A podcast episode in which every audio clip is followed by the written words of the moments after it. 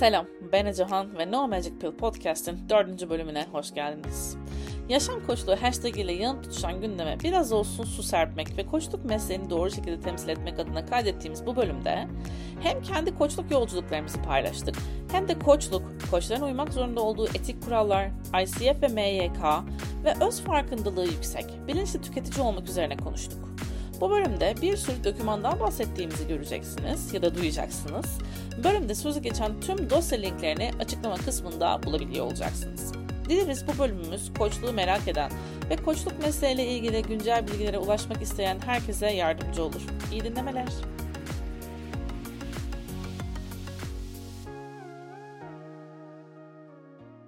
Selam, No Magic Clean. Dördüncü bölümüne hoş geldiniz. Bugün çok ciddi konulardan bahsedeceğiz Özge ile.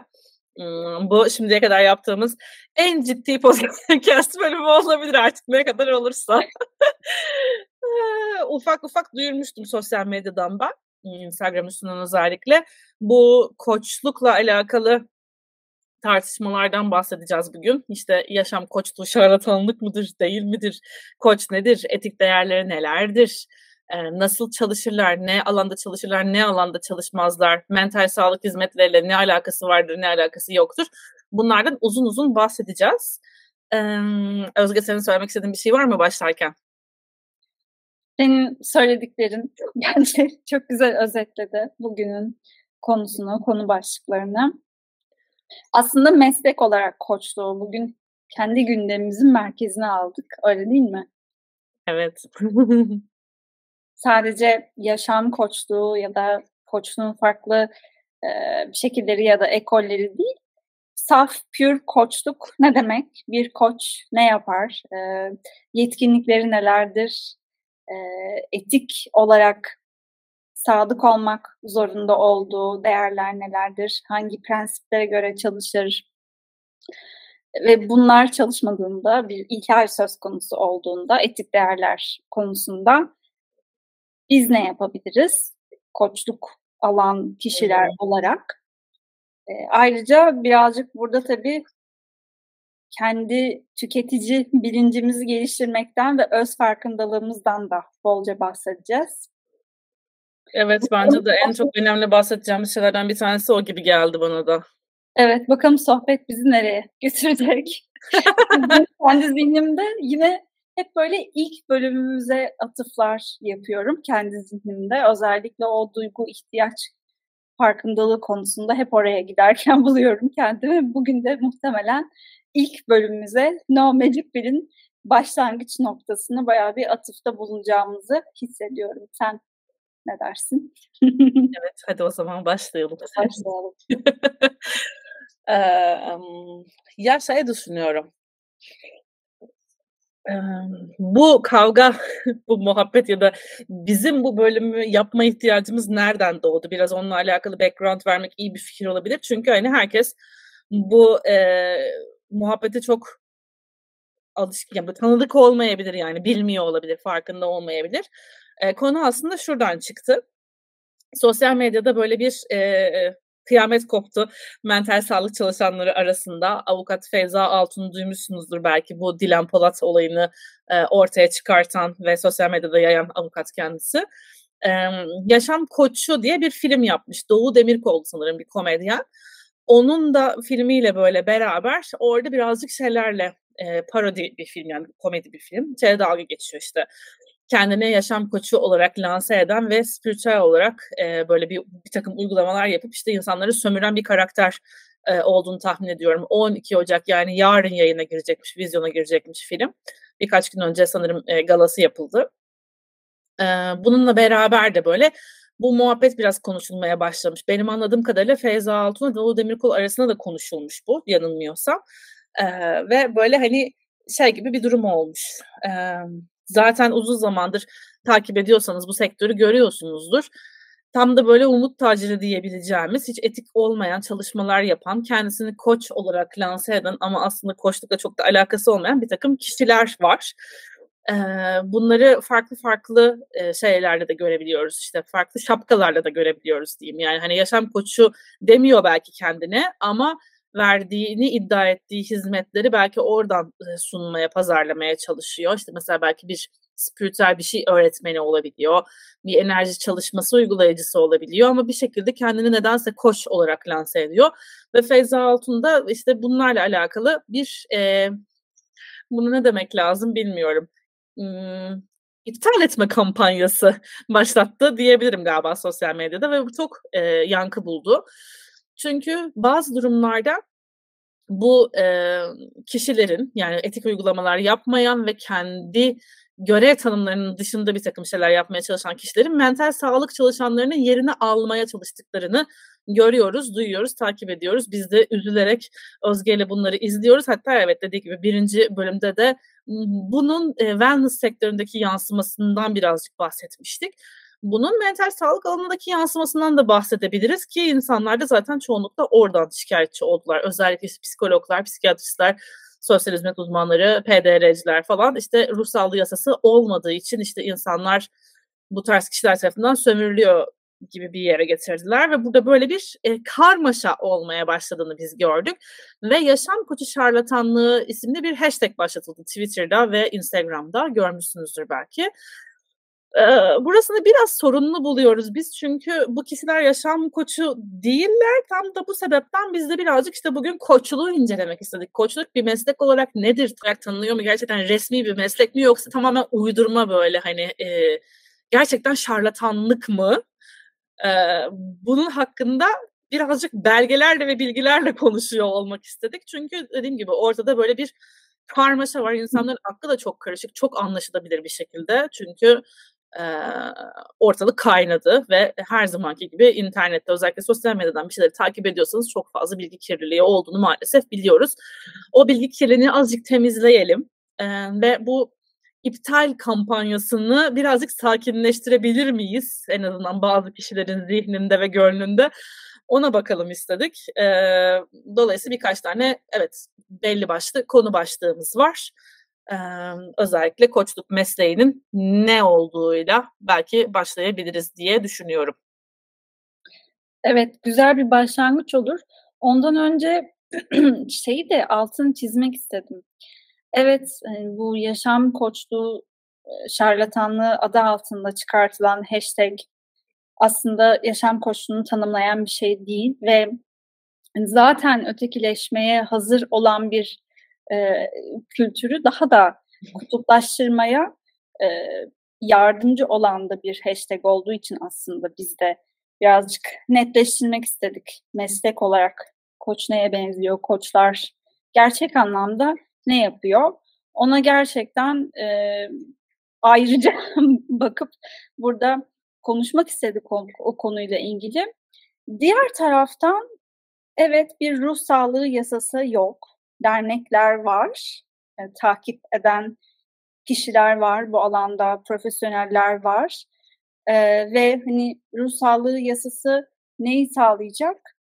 Denetim sağlayacak ve e, mesleği olmadan ya da yeterliliği olmadan ruh sağlığı hizmeti vermeye çalışan insanları engellemiş olacak. E, o yüzden çok önemli ve bir noktada da e, bilinmediği için işte koçluk tam olarak ne yapıyor, hangi boşluğu dolduruyor, o çok konuşulmadığı için bir taraftan ruh sağlığı alanında çalışan insanların eleştirileri de yanlış diyemeyiz. Yani haklı oldukları hı hı. noktalar çok fazla e, ve onları görmek de önemli. E, ancak hani bizim burada bugün açıklık getirmek istediğimiz şey koçların verdiği hizmetin ruh sağlığından ayrı olduğu. Elbette bazen sınırlar keskinliğini kaybedebiliyor ve zaten bir koç e, yetişirken ve koçluk uygulamaları yaparken o sınırların keskinleşmediği noktalarda neler yapması gerektiğine yönelik de eğitimlerden geçiyor. E, dolayısıyla onun bilincinde zaten bu işi gerçekten ciddiyetle yapan insanlar bu işin farkında, bilincinde bir şekilde yapıyor. Diğer yandan e, belki hani koçluk hizmet olarak hangi boşluğu dolduruyor, neye cevap veriyor, hangi ihtiyaçları karşılamaya yönelik böyle bir e, disiplin ortaya çıkıyor. E, bunlardan da bahsetmek çok faydalı olacaktır diye düşünüyorum. Hem de aydınlatıcı olacaktır bazı kavramları netleştirmek adına. Evet, bir de şey geldi bak şimdi aklıma.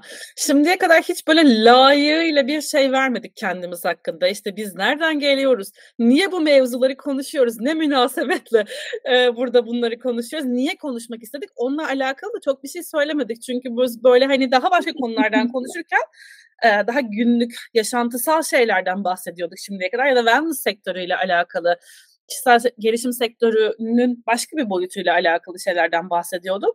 O yüzden belki burada bir background vermek de önemli olabilir diye düşünüyorum. Çünkü Özge'nin bence biraz ruh sağlığı alanıyla konuşmaya haddi daha yüksek benden. Çünkü kendisi öyle bir background'dan geliyor aslında şu an hani faal olarak uygulamasa da ruh sağlığı hizmetlerini bir psikoloji e, şeyi var, eğitimi var. E, ben birazcık daha iletişim açısından e, mevzuyla ilgileniyorum. Çünkü benim de background'um öyle bir yerden ama Özge önce sen birazcık kendinden bahsetmek ister misin? Ne okudun, ne yaptın? Ondan sonra koçlukla niye ilgileniyorsun? Niye biz bugün koçluk hakkında konuşuyoruz? E, çünkü hani sen neden koçluğu tercih ettin gibi. Evet. Sanırım bugün koçluğu konuşmamızın ve bu konuya bu kadar önem vermemizin en büyük sebebi ikimizin de koçluğu yapıyor olması şu anda güncel olarak e, ve o eğitimlerden geçmiş olmamız. Dolayısıyla hani bunu gündemde hazır böyle biraz e, alevlenmişken e, biz de bu konuya gerçekten dikkat getirmek istedik. E, benim background'ıma gelirsek ben e, psikoloji mezunuyum. E, Washington Üniversitesi Seattle'da e, okudum. E, ve ondan sonra hep böyle daha araştırma yönüne kaymak gibi hayalim vardı benim. Klinik psikologluğu ya da terapistliği düşünmüyordum. O yüzden aslında biraz psikoloji yazarlığına geçiş yaptım ben e, Amerika'dan sonra Türkiye'ye döndüğümüzde. Curious diye bir e, Koç Üniversitesi'nin platformu var çeşitli bilim alanlarından yazılar yazıyor. Orada uzun yıllar ben de daha çok psikoloji araştırmalarına yönelik e, böyle kısa makaleler, yazılar, bilgilendirici içerikler ürettim. E, bu süreçte evet geçmişimde bir yoga eğitmenliği de var. E, yine aslında psikolojiyle işte beden, e, yoga felsefesi, meditasyon, mindfulness hep böyle bu kavramları psikoloji bilimi ışığında nasıl harmanlayabilirim ve nasıl hizmet sunabilirim diye yılların üstüne işte düşünmem, doğru eğitimi araştırma sürecim beni nihayetinde bir koçluk programına getirdi. Yine bu Uluslararası Koçluk Federasyonu onaylı bir programda. Ve ben o şekilde hem mindfulness'taki aslında mindfulness eğitmenliğindeki yolculuğuma hem de koçluktaki yolculuğuma başlamış oldum. Benim spesifik olarak odaklandığım mindfulness koçluk. Ondan da belki hani sohbet nereye götürürse e, bilemiyorum şu anda detaylı olarak ama ondan da yeri geldiğinde kısaca bahsedebilirim. E, belki koçluğun çeşitlerinden bahsedersek vaktimiz olursa.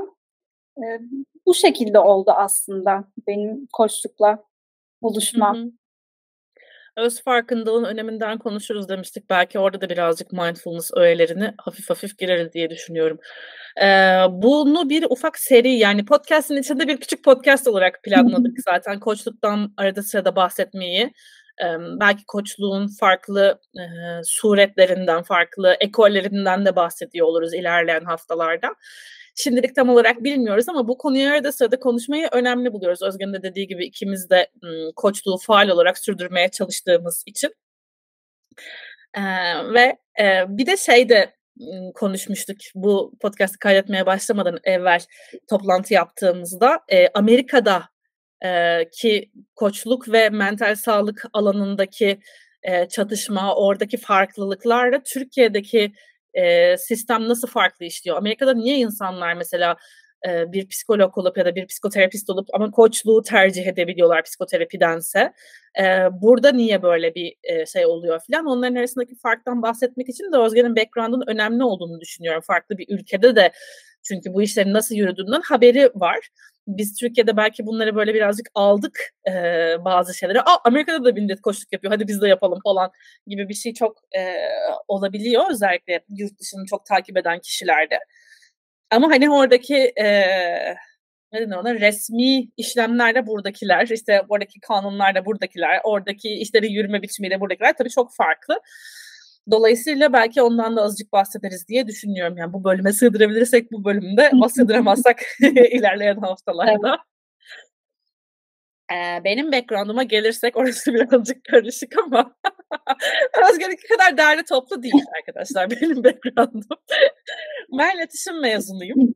Ee, 2014 yılında mezun oldum. 2015 yılında ben çok e, zorlandığım bir dönemdeydim. Tahmin edersiniz insanlar üniversiteden mezun olduklarında ne iş yapacaklarını bilmiyorlarsa hele ki iletişim gibi çok böyle muğlak ne yapacağız ya biz şimdi dediğiniz bir bölümden mezunsanız biraz depresif bir epizoda girmiş olabiliyorsunuz. Benim böyle panik ataklarımın çok canlandığı hem böyle hem depresif hem de anksiyetik hissettiğim bir dönemde ben yoga yapmaya başladım. Çünkü bana iyi geleceği söylenmişti o zamanlar ve çok da bilgi sahibi değildim açıkçası. Yoga yapmaya başladım. Çok iyi geldi gerçekten de. Ben dedim ki o zaman ben eğitmen olayım. Nasılsa üniversiteden benim mezun oldum. Bir işim de yok ve bunu da çok sevdim. Yapabileceğimi düşündüm iş olarak. O zamanlar şimdiki kadar çok cafcaflı bir sektör içerisinde değildik 2015 yılında. Neredeyse 10 sene olmuş. 2016'da eğitmenlik eğitimini bitirdim ve ondan sonra yoga eğitmeni olarak çalışmaya başladım bir.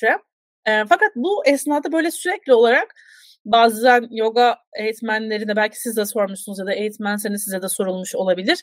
Böyle bir takım e, tavsiyeler istemek yani o kişiye böyle bir terapist muamelesi ya da böyle bir mentor muamelesi yapmak çok sık karşılaşılan bir şey. Ve ben orada böyle birazcık afallamaya başladım yani hani ne yapacağım ben e, bu durumla diye birazcık araştırma yapmaya başladım. Zaten öncesinde de böyle biraz şeye ilgim vardı. Travma çalışmaları, kendim için uygulamak adına. Bunları böyle kurcalarken işte farklı farklı eğitimlere gittim falan filan. Ama e, yüksek lisans yapmak istedim psikoloji alanında aslında e, özellikle klinik alanında ama tabii iletişim background'um olduğu için çok e, kolay değildi. Sadece özel üniversiteler alıyordu ve benim öyle bir param yoktu. Çünkü ev falan satmanız gerekiyor yani özel üniversitede. O zamanlar bu kadar pahalı değildi ama yine de çok pahalıydı. E, ve o kadar moda değildi ama ufak ufak moda olmaya başlamıştı falan. Ben bunun alternatif ne yapabilirim, ne yapsam, ne etsem falan diye düşünürken baktım ki yok yani bu psikoloji alanına ben giremeyeceğim. Ama böyle başka bir yere doğru da gitmek istiyorum. Kişilerle birebir çalışmaktan hoşlandığımı fark etmeye başladım. Ee, belki bir eğitmen e, özellikle bedensel bir şey eğitmeni değil de böyle birazcık daha konular üstünde konuşmak, kişilerin ilerlemesi için böyle bir hedeflerine doğru yolculuk yapmalarına yardımcı olmak güzel bir fikir olur gibi geldi ve şu, o arada şunu fark ettim. Benim istediğim şey aslında birisini tırnak içinde iyileştirmek değil. İyileştirdiklerinden söylemiyorum tabii ki ruh sağlığı uzmanlarının e, titri de o olmayabilir her zaman ya da kendilerini ifade etme biçimleri de böyle olmayabilir ama benim kafamın içerisinde ruh sağlığı o zaman öyle bir yerdeymiş demek ki ve ben dedim ki ben böyle birazcık hani şey yapmak istiyorum ya. Yoldaşlık etmek istiyorum yani aslında beraber bir yolu yürürken işler yapalım istiyorum falan. Ne yaparız, ne ederiz? Bir de böyle bir ofis açmak istiyorum. Dedim ki danışmanlık yapayım, bilmem ne yapayım, iletişim danışmanlığı mı yapsam falan. Böyle böyle yaparken bir koçluk eğitimin içerisinde bulmuş oldum kendimi. Çok da tatmin edici bir eğitim değildi benim için açıkçası. Ee, ve o yüzden rafa kaldırdım ve yoga eğitmenliği yapmaya devam ettim geri kalan yıllarda. Geçen sene e, tekrar bu böyle araştırmaya başladığımda koçluğun çok farklı bir yerde olduğunu idrak ettim. Özge'nin de bu konuda bana çok katkısı oldu. Çünkü o kendisi ne, ne kadar zaman oldu? 2019'da mı sen eğitim almıştın? 2019'da başladım, 2020'de bitti.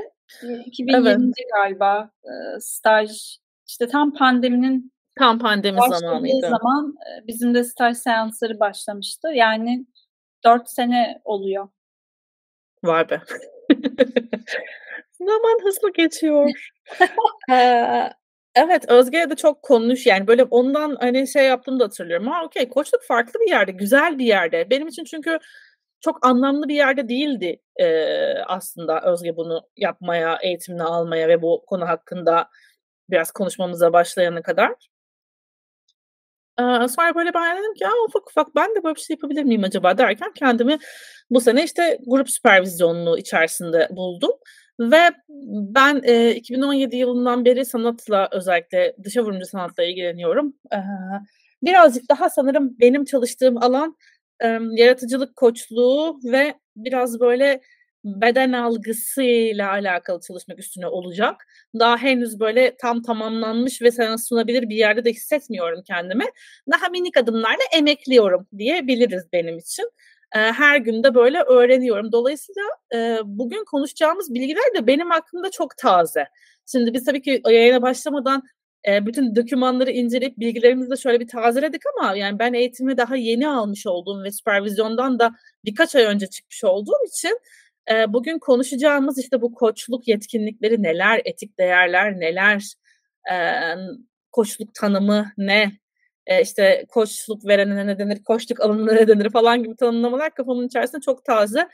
Dolayısıyla bunda bir avantaj olduğunu düşünüyorum bu konuda konuşmak için böyle bir yerden geldim. Yani ben de böyle birazcık karışık bir yerden geldim aslında. Onu da söylemek istedim. Yani benim kafamın içerisinde de mesela ruh sağlığıyla koştuk. Çok karışıyordu ilk zamanlar. Sanki bu bunun bir diğerinin bir ikamesi gibiydi. Öyle olmadığını anlamam zaman aldı. Bunun için kendi kendime çok uğraşmam gerekti ve araştırma yapmam gerekti. Benim bugün bu konuşmadaki en birincil motivasyonlarından bir tanesi de şu yani insanlar bu kadar araştırma yapmak zorunda, bu kadar debelenmek zorunda kalmasınlar yani. Hani tamam no magic pill ama azıcık da bir pill yani. Belki sihirli bir hap değil ama vermek istediğimiz küçük hap bilgiler de var yani benim adıma en azından kendi adıma. Biraz böyle bazı şeyleri basitleştirip özetleyip insanlara sunma fikrinden de hoşlanıyorum ben çünkü e, Türkiye'de doğru bilgiye ulaşmanın çok kolay olmadığını düşünüyorum. Eğer bizim bir konuda doğru bir bilgimiz varsa onu da sunmamızın sorumluluğumuz altında olduğunu da düşünüyorum. Kesinlikle katılıyorum. Okay. O zaman nereden başlayalım konuşmaya? Bilmiyordum ben. Bence direkt koçluk ne demek? Kime koç denir? Bundan başlayabiliriz. Sen ne dersin? Okay. o zaman mikrofonu size veriyorum. Teşekkür ederim. Şimdi meslek olarak dediğim gibi sadece saf pure koçluk ve koçtan bahsedersek aslında biz bir de şey de söyleyelim. Koçluk alan kişiye bu yayında koçi demeye karar verdik. Ee, ama MYK'ya göre hani bu müşteri olarak geçiyor ve bunun böyle olması gerekiyor. Biz yayın süresince koşu kalan kişi koçi olarak e, refer edeceğiz.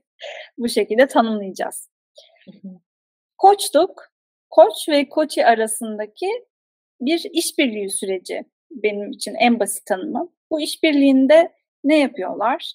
Ee, koçinin belki gitmek istediği bir hedefi var, ulaşmak istediği bir hedefi olabilir ve o hedef yolculuğunda koç ona bazı koçluk araçlarını kullanarak yol arkadaşlığı yapıyor. Burada en önemli şey diğer e, farklı mes hani diğer mesleklerle koçluğun arasındaki en önemli fark koç ve koçluk alan kişinin eşit seviyede olması.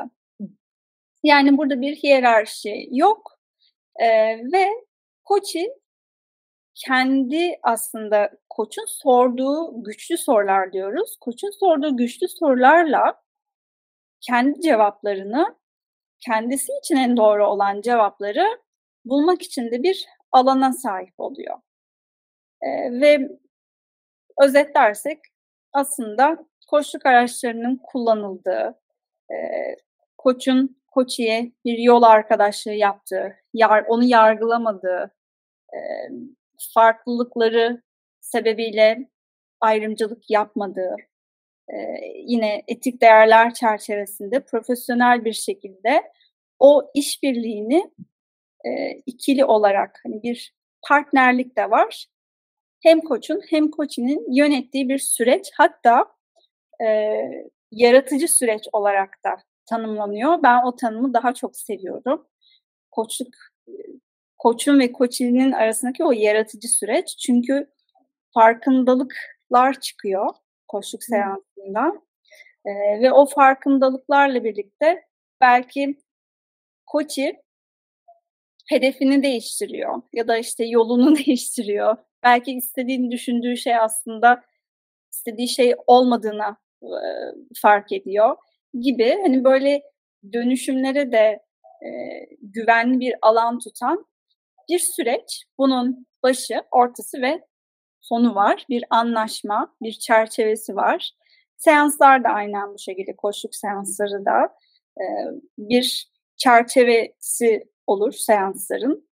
Başı, gündem konusu deriz. Ko- e, Koçinin getirdiği gündem, onun kafasını kurcalayan sorular, onun koşluktan, o seanstan faydalanmak istediği şeyler, e, o hani hamburgerin arasındaki köfte gibi o köfte kısmını oluşturur seansın ortası ve e, bir sonu vardır. Dolayısıyla bu böyle e, sonsuza kadar gitmez. E, yapılandırılmış bir e, görüşmedir ama aynı zamanda da yaratıcı da bir süreçtir dediğim gibi. E, senin başka benim atladığım, senin eklemek istediğin şeyler var mı? Koç, koçi ve koçluk süreciyle ilgili. yok aslında çünkü bence güzel bir tanımlama oldu. şey benim çok hoşuma gidiyor. Bunları duymak, bazı şeyleri duymak daha doğrusu.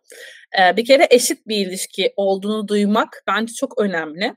Beni çok mutlu ediyor bunu duyuyor olmak. Yani böyle bir işbirliği içerisinde olduğumuzda gerçekten böyle bir hiyerarşik yapının olmadığından bahsetmek iyi geliyor.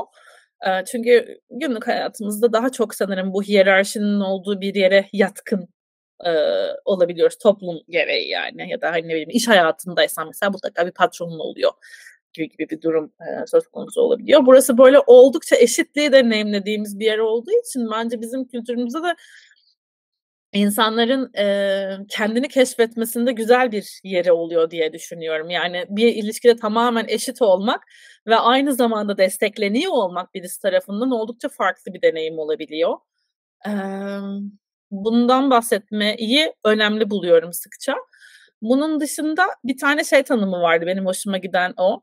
Ee, işte şey, dur bir dakika tam olarak şimdi toparlamam lazım. Ee, koçluğun yani şimdiki zamanda gerçekleştiğiyle alakalı bir şeydi. Böyle daha çok hani terapi işte mentorluk ve koçluk arasındaki farkı nasıl anlarsınız gibi bir şey vardı. İşte terapi daha çok geçmişte çalışır. Mentorluk daha geleceğe yönelik e, tavsiyeler vermekle çalışır. Koçluksa şu anda hani ne oluyor? Şu anda benim hedeflerim, isteklerim, arzularım neler? Onları bulmakla ilgileniyor. Tam da şu an içerisinde gerçekleşiyor diye bir şey vardı ki o da bence mindfulness'a çok da bağdaşan bir e, koşuk tanımı diye düşünüyorum. İlerleyen dakikalarda da şeyden bahsetmeyi önemli buluyorum bu tanımlamaların üstüne. Yani koç ne yapıyor mesela? Çünkü özellikle şeyi çok duyuyoruz. Yani koç denilen kişi sanki böyle bir tavsiye veriyor da şunu yap yani şey gibi basketbol koçu gibi hani aslında şunu yap şöyle yap şimdi yap zorluyor sanki böyle. Ee, öyle bir e, algı var. Onun da aslında doğru olmadığından ve doğrusunun ne olduğundan da bahsederiz diye düşünüyorum ilerleyen dakikalarda. Aklıma gelenler bu oldu. Bunlar oldu seni dinlerken. Hı hı. Evet o ilk dediğin gibi mevcut anda olmak zaten mindfulness'ın özü, özünde olan bir şey. Ve koçluk seansında da koç ve koçi tam o anda, mevcut anda ne varsa o gündemde, masada onun üzerine ilerliyorlar. E, konuşuyorlar diyecektim ama daha çok koçi konuşuyor. Koç sorular sordu. Evet o da mesela bahsedilmesi gereken şeylerden bir tanesi galiba. Koçlukta böyle kalkıp da koç hadi şimdi şöyle yap böyle yap falan gibi bir şey. Hani hem ed, e, advice diyecektim ne denir ona? Tavsiye.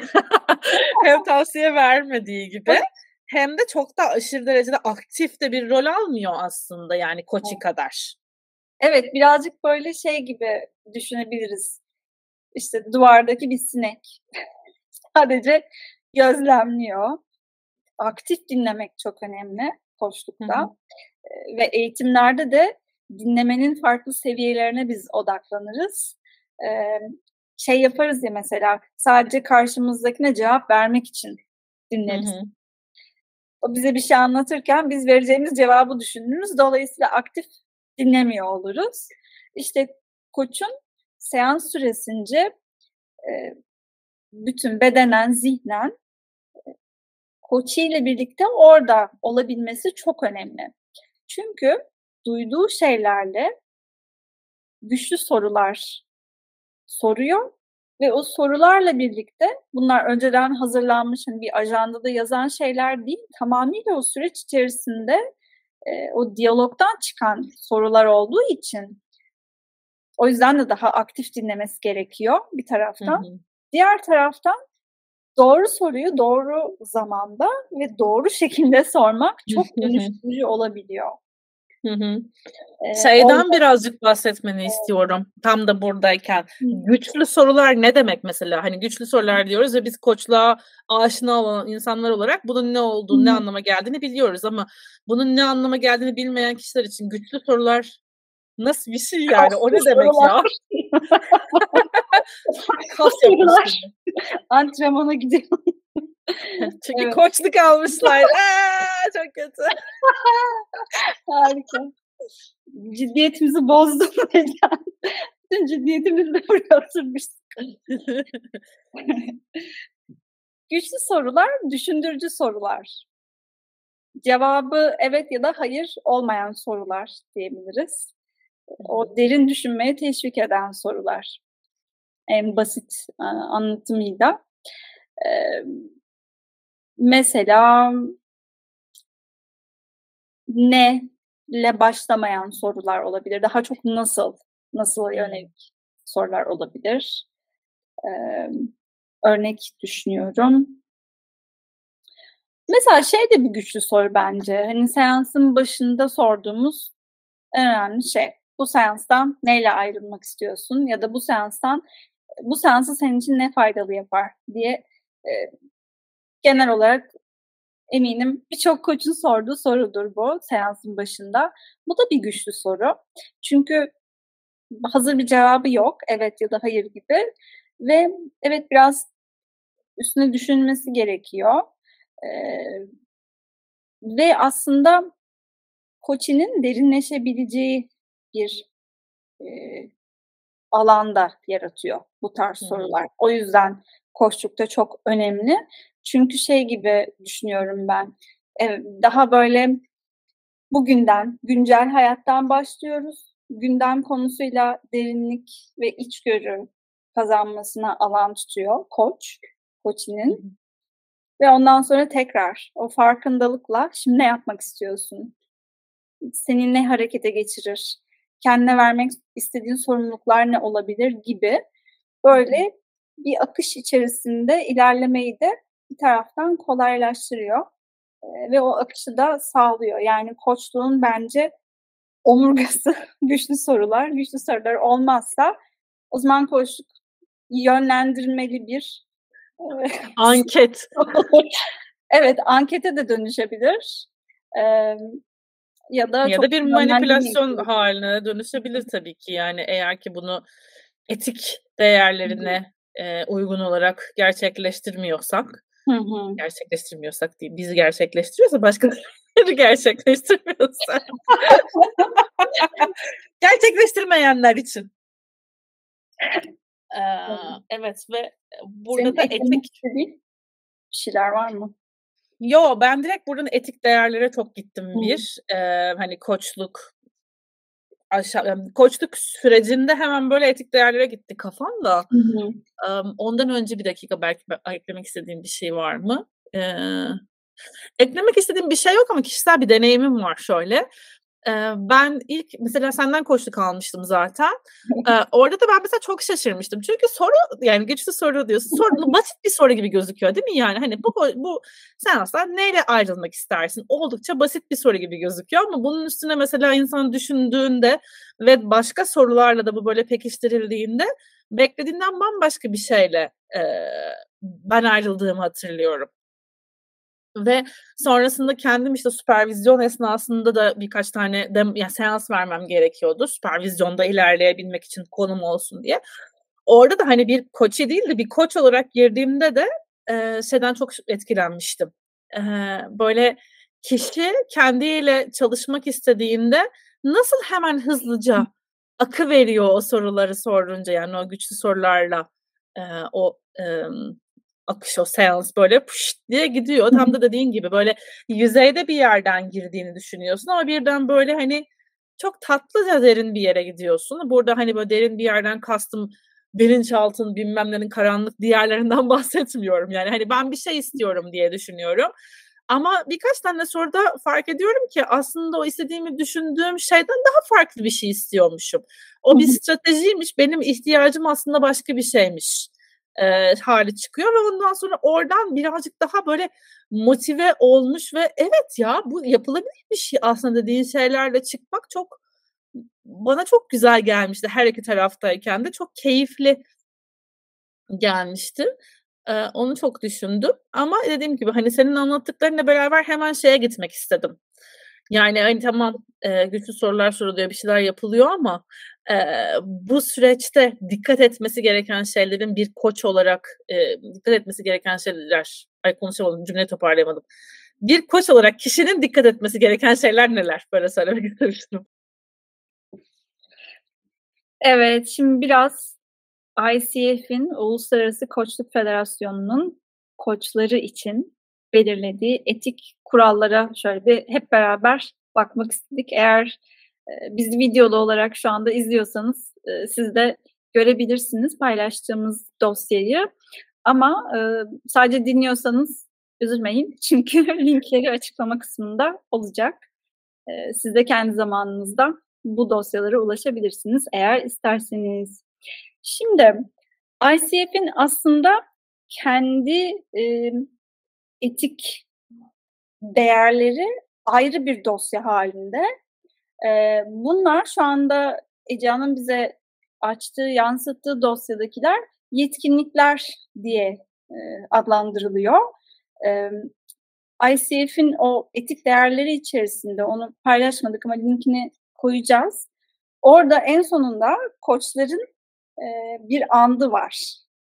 Siz de eğitimde eminim onu tekrarlamışsınızdır. E, yani hani düşünün o kadar kendi koçların antları var.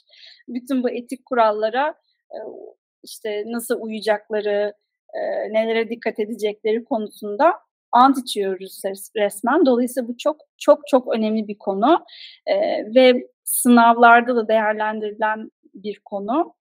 Onun için bu temel yetkinlik modelinde de ilk temel yetkinlik etik kuralları uygulamak. Bahsettiği etik kurallarda dediğim gibi ICF'in bayağı uzun olan kendi etik kuralları. Burada 7 tane e, sini paylaşmışlar belki hani kısaca şimdi bunların hepsinin üstünden geçmek apayrı bir bölüm isteyebilir. E, ama burada en önemli şeyler bu ilk bence e, müşteri sponsor ve tüm diğer ilgili paydaşlarla ilişkilerinde açıklık, dürüstlük ve kişisel güvenilirlik sergiler. Burada tabii e, koçinin gizliliği, veri gizliliği bunlar da işin içine giriyor. E, ve dördüncü maddede biraz önce bahsettiğim ICF etik kurallarına uyar ve temel değerlerini sürdürür.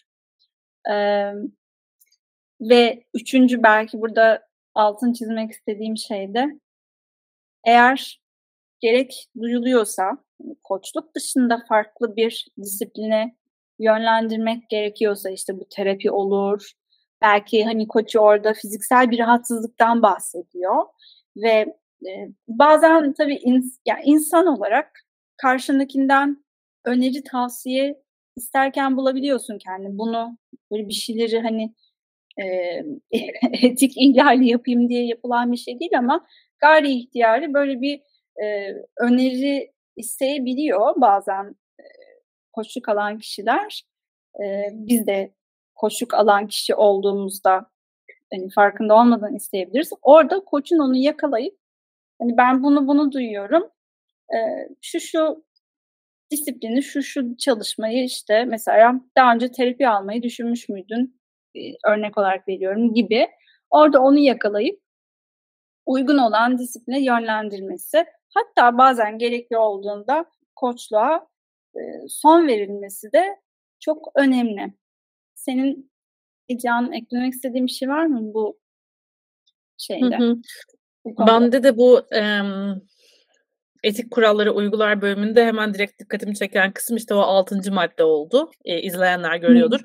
Koçluk ile danışmanlık, terapistlik ve benzer disiplinlerin farklarını ve sınırlarını bilir ve korur. Yani bu e, ICF, ICF'den çok bahsetmedik. ICF e, ne oluyor? International Coaching Federation mı? Yani Uluslararası Koçluk Federasyonu denilen bir kurum. Koçluk yetkilendirme konusunda oldukça e, önemli bir kurum. Hatta en önemli e, en, uluslararası evet. kurum herhalde. Evet. Türkiye'de bu işi MYK yani Mesleki Yeterlilik Kurumu ele alıyor. Uluslararası camiada da bu ICF isimli kurum ele alıyor. Dolayısıyla bunun paylaştığı, ICF'in paylaştığı belgeleri çok önemsiyoruz. Ee, ve koçların tam olarak uyması gereken e, kuralları diyeceğim ona.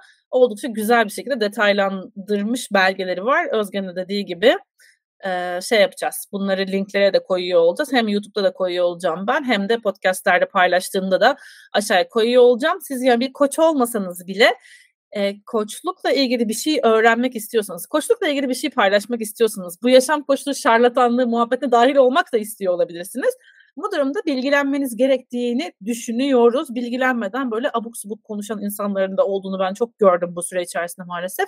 O yüzden hani bunu bilmek önemli. Koçluk, danışmanlık, terapistlik benzer disiplinlerin hem farklarını biliyor hem sınırlarını biliyor ve bu sınırları koruyor. Koçun en önemli görevlerinden bir tanesi e, bence bu e, özellikle Türkiye'de e, çünkü buradaki farklılık çok biraz muğlak gibi göründüğü için ve gerektiğinde müşteri diğer uygun disiplinlere yönlendirir ve dediği gibi Özge'nin de dediği gibi şey yapabilir e, koçluk hizmetini e, durdurabilir e, özellikle bazı ne denir ona daha dramatik durumlar gerçekleştiğinde diyelim onu.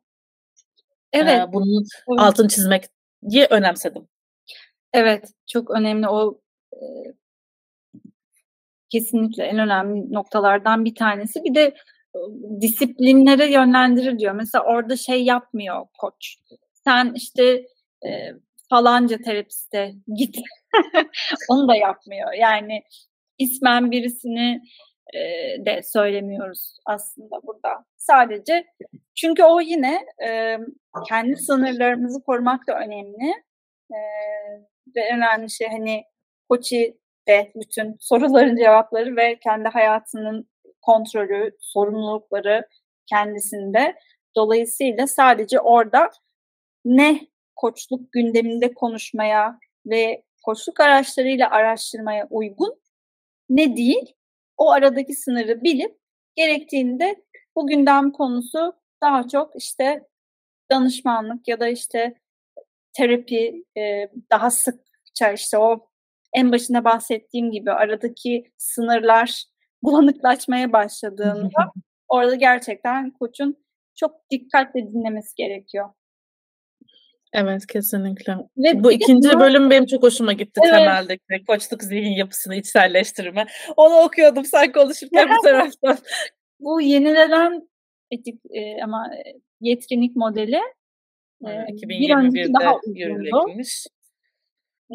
Ben eğitim alırken biz bunun bir önceki versiyonunu takip ediyorduk. Şimdi birazcık daha net, öz, az ve öz oldu aslında biraz. Hı hı. Ee, burada şey bahsediyorlardı. Ben ICF'in videolarını da izledim. Ee, bu yayını yapmadan önce hazırlık yaparken bu hafta.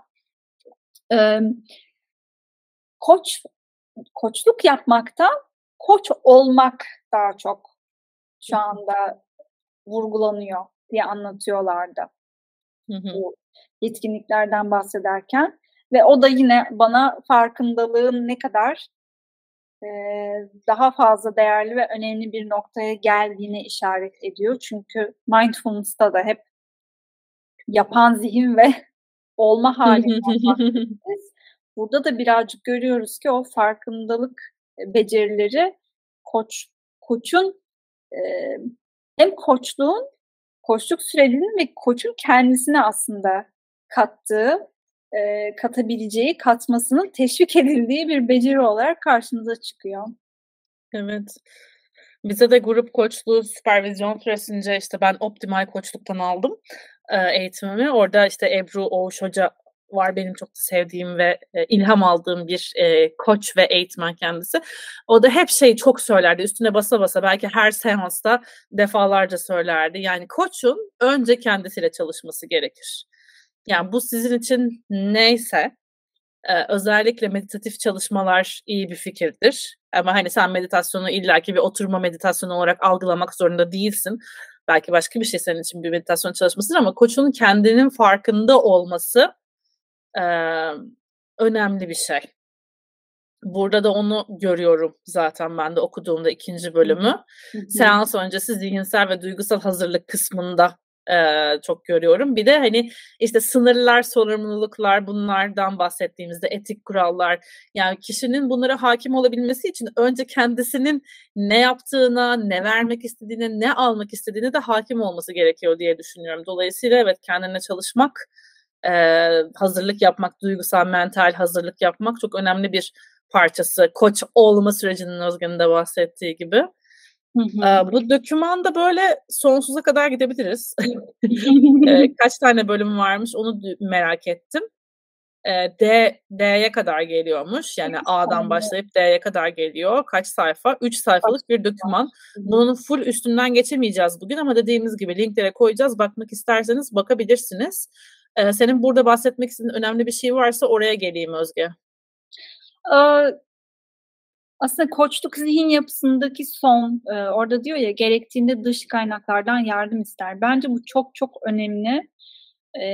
Bilmediğinde bilmediğini bilmek, bunu fark etmek ve yardım istemek ya da yeni eğitimlerle bilgi birikim bir, bir yani konuşamadım ben de bilgi birikimine katkıda bulunmak e, süpervizyonluk e, almak, bir süpervizörle ya da bir e, mentor koçla çalışmak da bu anlamda çok önemli ki e, koçlar da insan ve kendi duygusal, zihinsel süreçleri elbette bir şekilde farkında olmadan e, yansıyabilir. Onları aktif bir şekilde dinlemekten alıkoyabilir çok doğal olarak.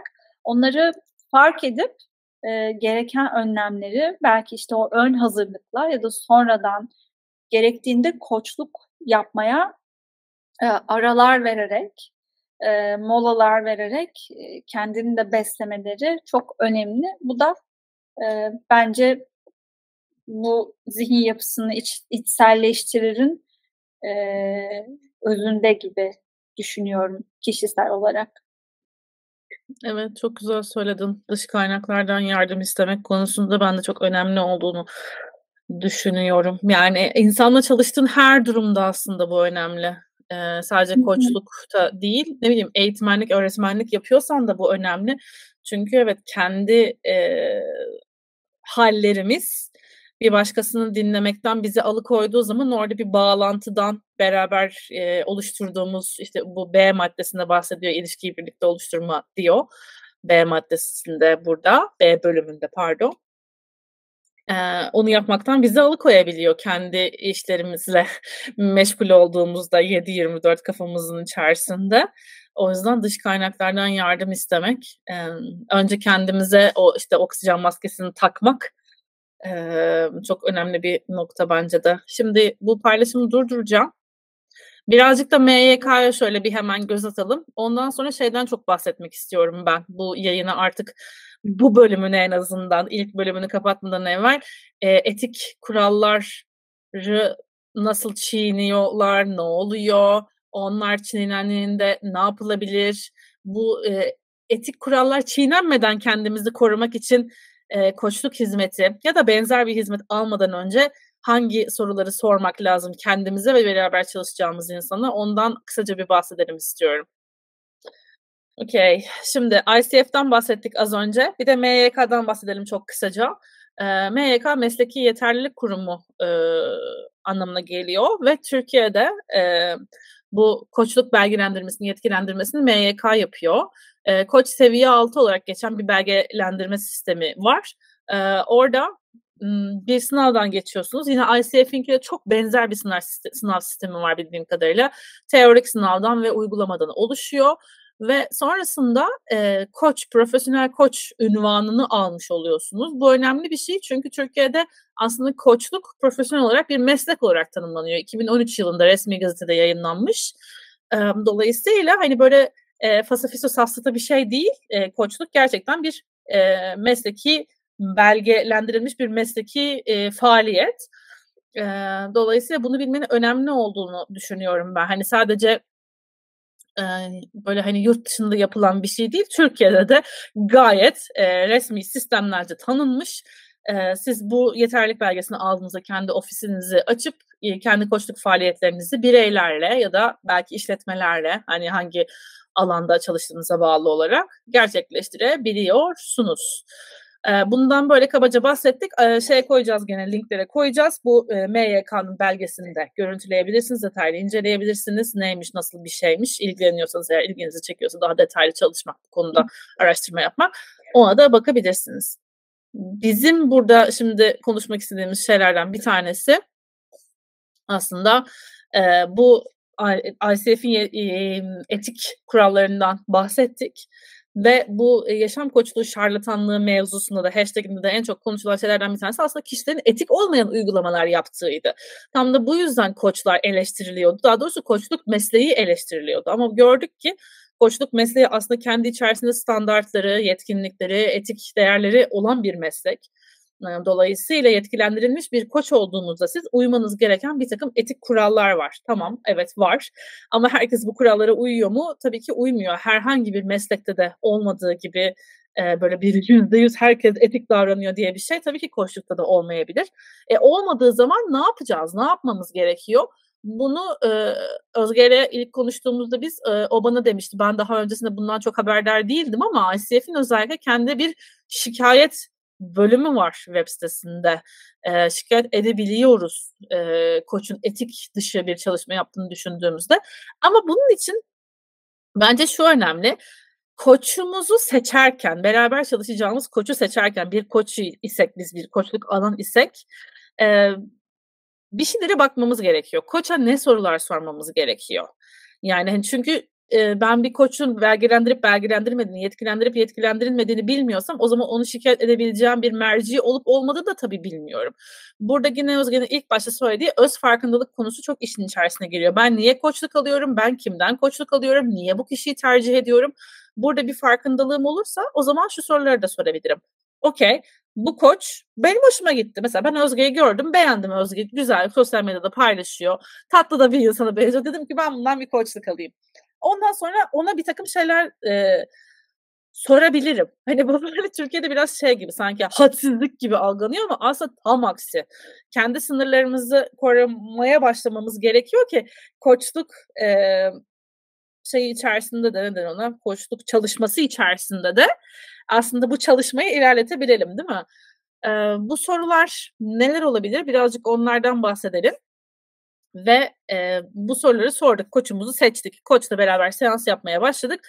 E, koçu gördük ki bu etik ihlali yapıyor. Onu nereye nasıl e, şikayet edebiliriz, bildirebiliriz?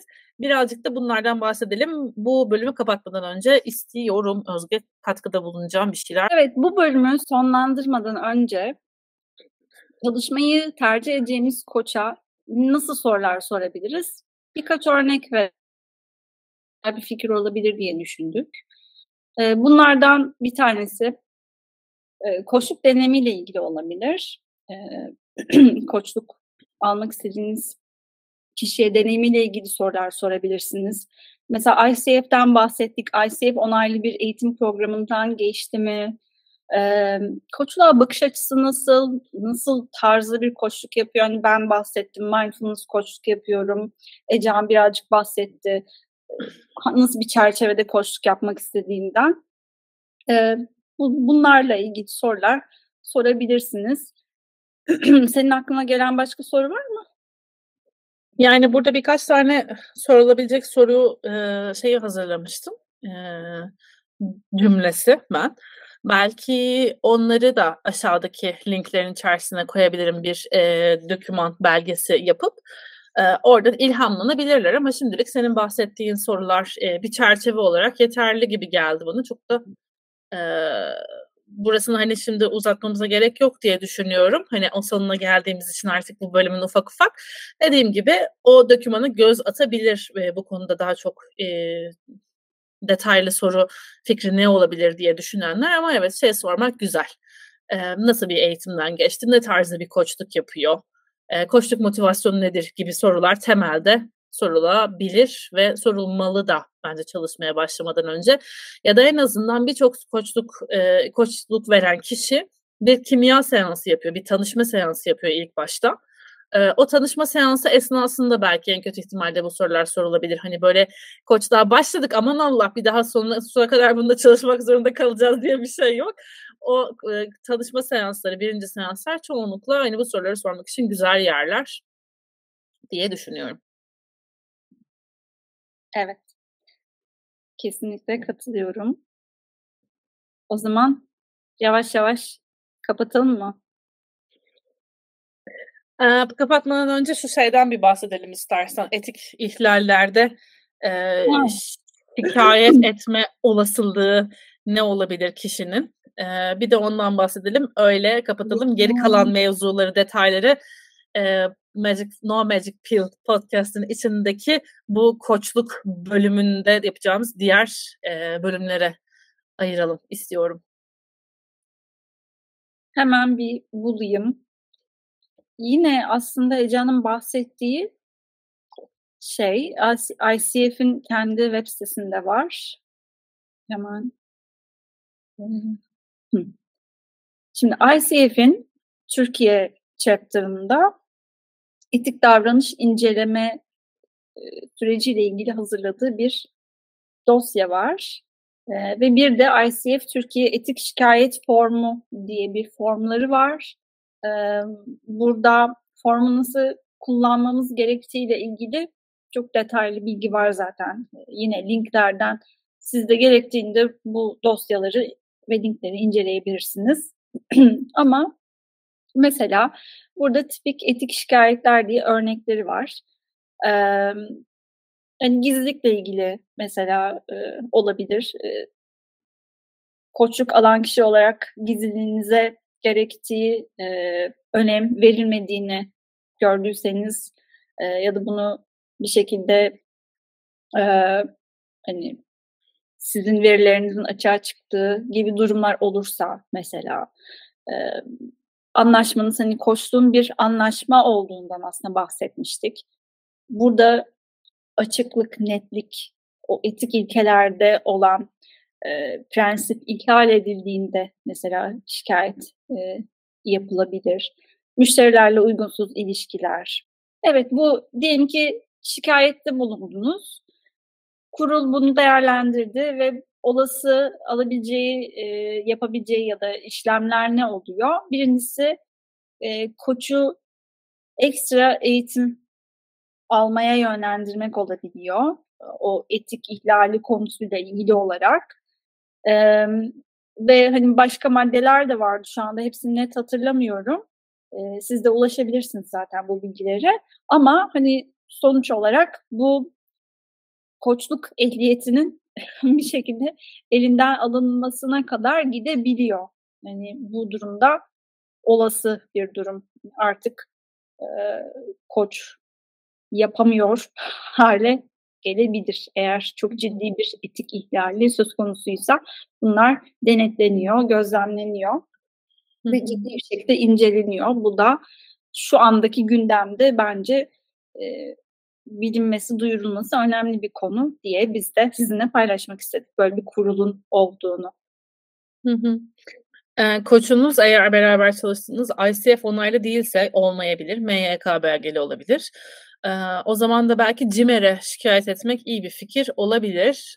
özellikle hani manipüle edildiğinizi hissediyorsanız onu da eklemek istedim ben Özge'nin dediklerine ek olarak etik ihlallerde e, sizi inatla bir yola itmeye çalışıyorsa koç ya da sizin mental psikolojik durumunuzla alakalı belki bir takım yorumlar yapıyor olabilir, bir takım girişimlerde bulunmaya çalışıyor olabilir.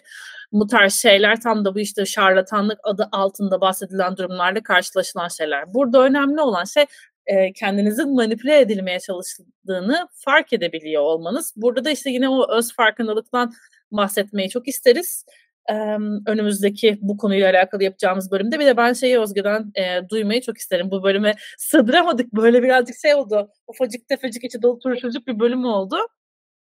E, Amerika'da konuştuğumuz gibi ilk başta sordum sormuştum ya yani Özge'ye. Amerika'da ne farklılık var, Türkiye'de ne farklılık var, neden insanlar koçluğu tercih etmeye başladılar, neden koçluk bu kadar yayılan bir meslek haline geldi. Ee, ama biraz onlardan daha detaylı bahsetmek için daha çok vakte ihtiyacımız var sanırım. Bugün böyle bir intro giriş yapmış olduk bu koçluk mevzusuna. Etik kurallar nelerdir, hangi soruları sormak lazım, etik ihlaller neler olabilir, hangi kurumlar e, koçları belgelendiriyor, yetkilendiriyor ve takip ediyor, gözetimini yapıyor. Azıcık onlardan bahsetmiş olduk. Umarım e, aklınızda bir takım sorular varsa koçlukla alakalı onların bir kısmını cevaplayabilmişizdir. Umarım e, size faydalı olmuştur bu bölüm. E, şimdilik hoşçakalın diyorum ben kendi adıma. İlerleyen bölümlerde görüşürüz. Evet. Çok teşekkürler bizi dinlediğiniz için ve izlediğiniz için. Yine Ece'nin dediği gibi önümüzdeki bölümlerde tekrar görüşmek üzere. Bye bye. Bye.